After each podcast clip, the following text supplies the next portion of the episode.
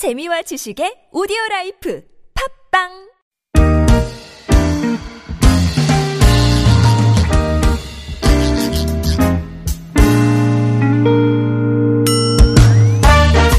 서울 속으로 2부 시작해 보겠습니다. 오늘 금요일이고요. 자동차 정비 상담으로 함께 하시는 날입니다.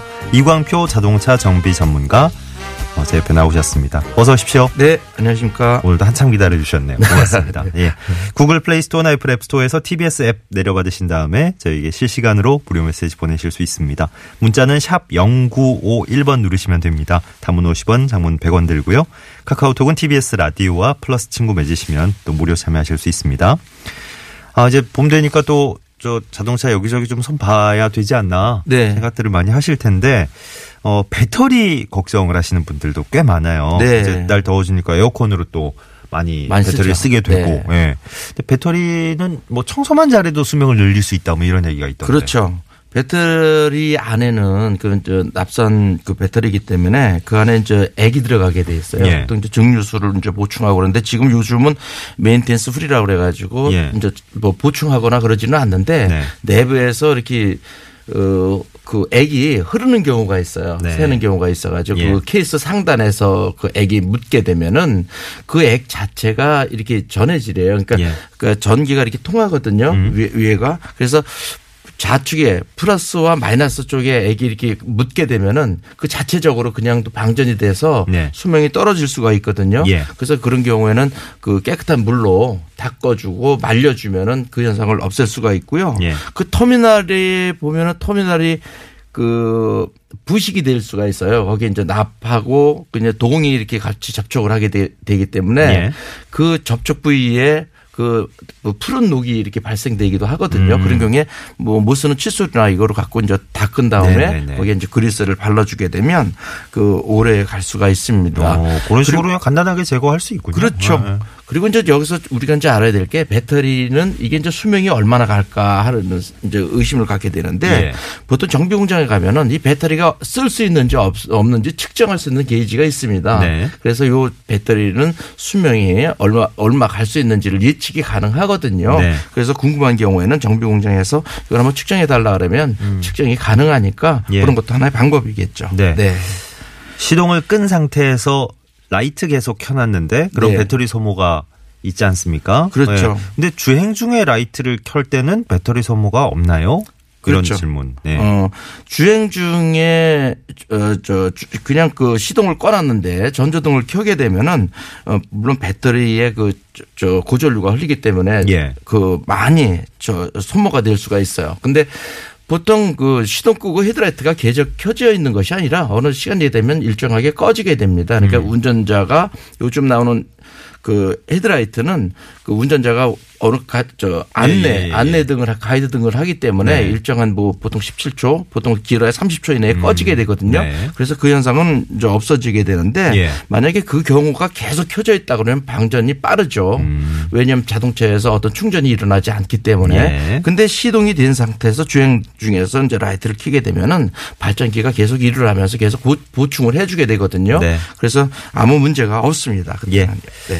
7047번 님도 어, 키를 뽑았는데 시가잭에 연결된 전자기기들의 전원이 안, 안 꺼져요. 이러면 이제 배터리에 문제가 생기는 거 아닙니까? 그렇죠. 근데 요즘 진짜 뭐 이용하는 거 많잖아요. 그렇죠. 전원 이용하는 거 네. 자동차에 블랙박스, 뭐 공기청정기, 네. 뭐 각종 충전기 이래서 이런 거 다 저 배터리 방전 쉽게 되고 이런 아예 방전 않나요? 되죠. 어 그래요. 네. 근데 보통 저 키를 뽑았을 때 자동차에 키를 아, 이제 키를 넣고 이제 걸게 시동을 걸라고 이제 키를 돌리잖아요. 그게 삼 3단으로 되어 있습니다. 그러니까 네. 일 1단에는 저 악세사리라고 해서 1단 기아, 아, 저 1단 기아 아니라 1단 전원, 그다음에 2단은 IG 전원, 계기판에 불이 들어오게 되는 거고요. 3단이 시동이 걸리는 스타팅 모터를 돌리고 다시 2단으로 위치하거든요. 그래서 음. 보통 시동 걸고 다닐 때는 2단까지 전기가 들어옵니다. 예. 그래서 그리고 나서 다시 시동을 끄고 껐을 때는 우리가 이제 라디오만 나오게 되는 단수가 되거든요. 예. 그때는 그 우리가 이제 악세사리 위치가 되고 그 때 C가 저- 전원에 들어오게 됩니다. C가 잭에 전원이 들- 들어오게 됩니다. 음. 네. 그리고 우리가 시동을 끄게 꺼서 키를 빼는 순간 거기는 전원이 차단이 되거든요. 예. 그래서 자체적으로는 뭐 가장 기본 전원, 자체 시계라든가 이런 정도만 전기가 들어가게 돼 있거든요. 미세 전원만. 음. 근데 C가 잭에 여기가 전원이 들어왔다고 하는 것은 예. 그 자체 이상이 있거나 아니면 외부 전환을 해서 별도로 그 어떤 장치를 한 경우입니다. 이런 경우에 이런 경우에는 방전 요인이 되거든요. 네. 그래서 키를 뺐을 때는 C가 잭에 전기가 오지 않아야 되거든요. 아하. 이런 부분은 이상 부임, 이상이 있는 겁니다. 예, 예. 네. 그 9293번 님도 블랙박스 계속 켜두면 배터리 수명 짧아지는 건가요? 하셨는데 지금 비슷한 저, 그렇죠. 예, 얘기가 그러니까 되겠네요. 보통 그 보통 운행에서 운행 중에는 저 발전이 계속 되기 때문에 네. 자가 발전이 되거든요. 자동차는 그래서 문제가 되지 않는데 음. 시동을 끈 상태에서 이렇게 네. 이제 상시 전원을 하게 되면은 그 시동이 꺼져 꺼져도 자체적으로 계속 저 블랙박스가 작동을 하게 되면은 전원을 계속 사용하게 되, 그렇죠. 되니까 네. 그건 방전될 요인이 많습니다. 네. 요- 요즘 차량들 보면 뭐 주차돼 있는 차들도 보면 시동 건 꺼놓은 상태에서 네. 근데 반짝반짝 하잖아요. 그렇죠. 뭐. 이제 예. 그런 경우에는 이제 배터리의 그 전원을 이제 용량을 늘리게 되죠. 어허. 어, 늘려서 이런 부분을 방지해야 되지. 그냥 그 상태에서 키게 되면은 방전이 돼서 어. 시동이 안 될 요인이 큽니다. 예. 네. 그래 우리가 평소에 저 아무 생각 없이 그냥 쓰는, 쓰고 있는 게 너무 많아서 네. 그런 건저 주의를 해야 되겠습니다. 음. 3139번님 2011년식 포터2 차량 몰고 있고요. 36만 킬로미터 정도 탔습니다. 네. 인젝트 동화가 망가졌다고 하는데 계속 운행해도 됩니까?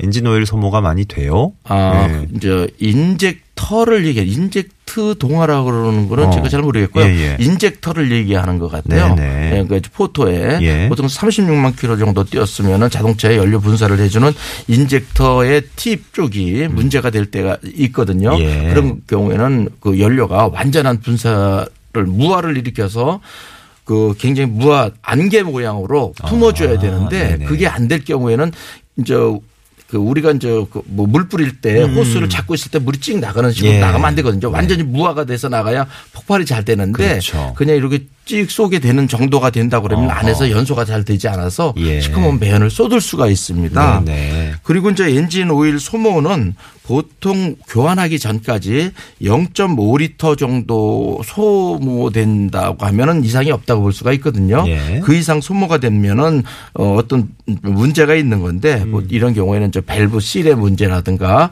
엔진 내부에 그 피스톤 쪽에 마모가 있다든가 이런 쪽을 점검해야 합니다. 음. 예. 네.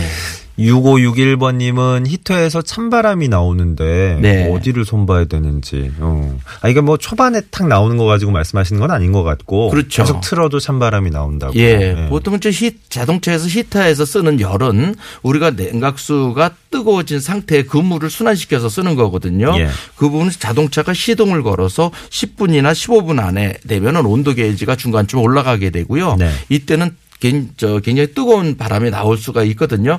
그렇지 않는데 이런 문제가 된다고 하는 것은 예. 냉각 수온이 열리게 해주는 그런 부분에 문제가 있는 거죠. 아하. 어, 그래서 그런 그쪽에 어떤 그 열림의 마그네트 쪽에 문제가 있지 않을까 이런 쪽으로 보- 저 생각이 됩니다. 알겠습니다. 네. 1668번님 2007년식 로체 차량 몰고 있습니다. 운전식 문 열면 띵띵띵 하는 경보음이 계속 울려요. 왜 네. 그런가요? 하셨습니다. 어, 문을 열게, 열게 되면은 그 이제 문 열림을 저 알려주기 위해서 안에서 자체적으로 울려주는 경보음인데 특히 예. 이제 운전석 문을 열게 되면 이제 그 어떤 이제 소리가 이제 네. 발생이 되게 돼 있죠.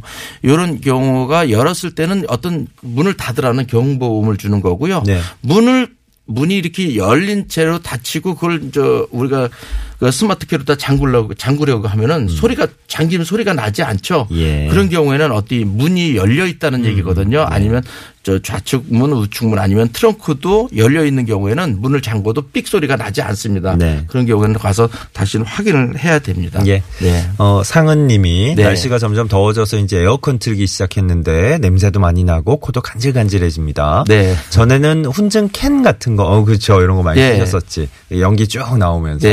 네. 그런 걸 이용해서 살균을 했었는데 어, 요즘 뭐 걱정도 되고 이래서 네. 어, 잘 쓰지 않고 어, 정비소에 가서 또 클리닝을 한번 하셨대요. 근데 네. 냄새가 좀처럼 안 빠진다고. 네. 16개월 된 아기랑 항상 함께 다니셔야 돼가지고 걱정이 많이 되신다 그러셨습니다.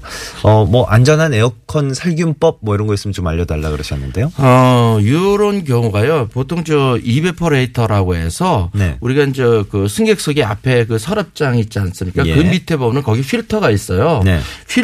필터를 이제 교환하면 되는데 그 필터 안에 예. 이렇게 이제 까만 게 이제 어떤 카본이 있는 경우를 우리가 요건 항균 필터라고 하거든요. 예. 그 항균 필터를 사용하면 되는데 필터를 우리가 이제 교환해도 이렇게 냄새가 나는 경우가 있습니다. 음. 이런 경우에는 그 아- 히터 내에 안에 있는 그 evaporator 그 안에 어떤 거기가 항시 습한 기운이 움직이거든요. 예. 에어컨을 켜게 되면 물이 떨어지게 되고요. 그 떨어지는 물을 품고 있는 부분이 되게 그 이베퍼레이터 안쪽입니다. 거기가 어떤 이제 곰팡이균이 이렇게 서식이 되는 어. 경우에 이런 문제가 되는데 네네. 이 아, 여기를 이제 뽀송뽀송하게 이렇게 이제 말려주거나 아니면 예. 살균을 좀 해줘야 되는데 네. 이런 청소를 해주고 해주거나 아니면은 우리가 이제 그, 그 습한 냄새를 없애려고 하면은 어, 에어컨을 켜고요. 그 우리가 이제 주차장에 도착하기 전에 보통 한 2, 3분 전에 그, 그 에어컨 스위치를 끄고요. 바람만 나오게 하는 겁니다. 네네. 그러면 이베퍼레이터가 그 자체적으로 말라지게 되거든요.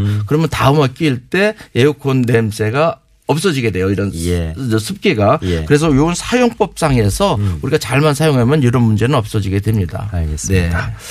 5443번님, 음, 2012년 소렌토 차량 118천이라고 하셨으니까 11만 8천 킬로미터 주행하셨군요. 네. 엊그제 차량 정기 점검에서 매연이 조금씩 나오기 시작한다고 네. 굴뚝 청소해야 된다 네. 이런 얘기를 하셨다고 네. 매연 저감 장치가 있는 걸로 아는데 괜찮은 건가요 하셨네요. 네. 디젤 차량은 특히 지금 요저두 군데를 청소해야 돼요. 흡기구 청소요. 공기가 들어오는 부분의 안쪽에도 봐- 봐도 거기에 굉장히 이제 이물질이 많이 끼게 되고요. 예. 또 이제 연소 후에 요떤 저감 장치 쪽에서 이제 배출이 되긴 하지만 음. 그 배 그 자체의 중간에 많이 카본이 그 탄매가 많이 형성될 수가 있어요. 예. 이런 경우는 좀 뭐 주행 중에 많이 털려 나가기도 하지만 네. 그러지 않다고 하면 정비업소에서 정부에서 요 지금 저 우리가 이제 급가속이라고 하죠. 한 다섯 번 정도 이상 급가속을 함으로 인해서 음. 예. 이걸 털어줄 수가 있어요. 네. 만약 털어서 안 된다 그러면 우리가 이제 분해해서 청소를 해야 되고요. 예. 만약 그렇지 않다 그러면은 어, 저, 털어서 안에 안에 어, 안에가 이제 망, 저 손상된 경우가 있어요. 이런 경우는 교환까지도 갑니다. 음. 알겠습니다. 네. 한두 개 정도 더 받아볼까요? 네. 0855번님 저희 차가 아, 6년 정도 운행했고 7만 킬로미터 정도 뛰었습니다. 가끔 가속 페달 밟을 때 덜덜덜덜 거리는 소리가 나요. 왜 그런 건지 매년 정기 검사 받을 때는 이상 없다고 나오는데 왜 그럴까요? 하셨어요. 네. 에, 이런 경우가 보통 저 자동차 그 핸들 있죠. 예. 핸들에 이렇게 가운데 이렇게 손을 놓고 아, 저, 고, 그 신호대기 때 이렇게 서 있으면 이 어떤 큰 진동은 없어야 되거든요. 근데 달달달달 떨리는 것이 느껴질 수가 음. 예, 예, 있어요. 예. 이런 경우가 왜 발생을 하냐 하면은 엔진과 변속기를 지지하고 있는 고무들이 보통 평상시에는 이제 세차일 경우에는 그 탄성이 있기 때문에 완화시킵니다. 충격을 네. 충격을 완화하는 그런 고무 제품이 완화시키게 되는데 그 탄성을 잃게 되면은 진동이 엔진과 그 변속기의 진동이 차체적으로 그냥 전달이 될 수가 있습니다. 네. 이런 경우는 어떤 간섭에 의해서 소리가 발생이 될 수가 있는데요. 예. 요런 그 네 개 혹은 뭐 다섯 개 정도에 있는 그 고무 mounting 고무라고 해- 엔진 네, mounting 네. 고무라고 하거든요. 이런 고무들을 저 조절을 해 주거나 아니면은 그 교환만 해줘도 음. 예. 이런 손상은 없어지게 돼요. 그 정비소 같은 데 가서 이거 한번 봐달라 그럴 때 뭐 바꾸고 이런 거 크게 어렵진 않나 그렇죠. 그죠? 네. 뭐 그렇게 그 많은 시간 들어가는 것도 아니고 그 그렇게 큰 비용 들어가도 않으니까 예. 그 정기 검진을 받았는데도 이상 있는 게 안 나오거든요. 이런 음. 거는 안 나오는데 만약 이런 현상이 나온다는 거는 기계적인 문제고 네. 예, 예. 기계적인 문제는 요 엔진 마운팅 쪽에 문제 있을 가능성이 굉장히 크거든요. 예. 그쪽을 점검하시는 것이 좋습니다. 네. 알겠습니다. 아, 시간이 하나 하나 하나 더요. 네. 7986번 2008년식 그랜저 TG 차량입니다. 네. 어, 운전대를 끝까지 돌리고 네. 유턴을 함- 하거나 이렇게 어, 급격하게 회전할 때 네. 딱딱딱 하는 소리가 나는데요. 네. 어디가 잘못됐을까요? 경우는 규칙적으로 나게 되죠. 이런 경우, 이런 경우에는 등속 조인트의 문제를 볼 수가 있어요. 등속 조인트라고 하는 것이 뭐냐면 변속기에서 엔진 바퀴까지 동력을 전달해 주는데 그 뭐그 길이 변경이나 이제 바퀴가 움직이는 각도에 따라서도 움직여 주면서 동력을 전달해 주는 그런 장치거든요. 예. 요 장치 안에 볼이 문제가 있게 되면은 어 핸들을 꼽은 상태에서 돌리게 되면 아주 규칙적으로 소리가 발생을 하게 됩니다. 어허. 딱딱딱딱 하는 소음이 크게 예, 예, 되거든요. 예, 예. 이런 경우에는 등속 조인트를 한번 점검해 보시면은 그 안에 이제 볼 손상이 있는 걸 확인할 수가 있습니다. 이것도 앞선 사례처럼 뭐 크게 정비소 와서 어, 뭐 오랫동안 그런 건 예, 아니죠? 예, 네. 점검할 수 있습니다. 네. 알겠습니다. 이광표 자동차 정비 전문가와 함께한 자동차 정비 상담 오늘 여기까지 하겠습니다. 고맙습니다. 네, 네, 고맙습니다. 네. 어, 4월 6일 금요일에 함께했던 서울 속으로 이제 물러갈 시간입니다. 한 2시간 정도 지나서 오늘 낮 2시 10분에 예정이 돼 있죠. 예, 박근혜 전 대통령의 1심 선고. 여기 저 장면이 생중계 됩니다. 최초로 생중계가 되는 건데 뭐 당사자는 아마 현장에 안 나올 것 같지만 사실 우리가 저 이 안에 있어서 잘 못 느끼고 가는 것 같은데 굉장히 지금 역사적인 날들이 계속 이어지고 있네요. 예, 아주 우리 중요한 순간 순간에 살고 있는 것 같습니다. 예.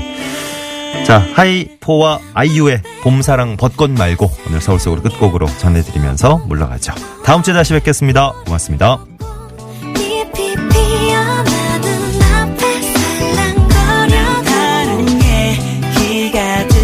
싶어 한바탕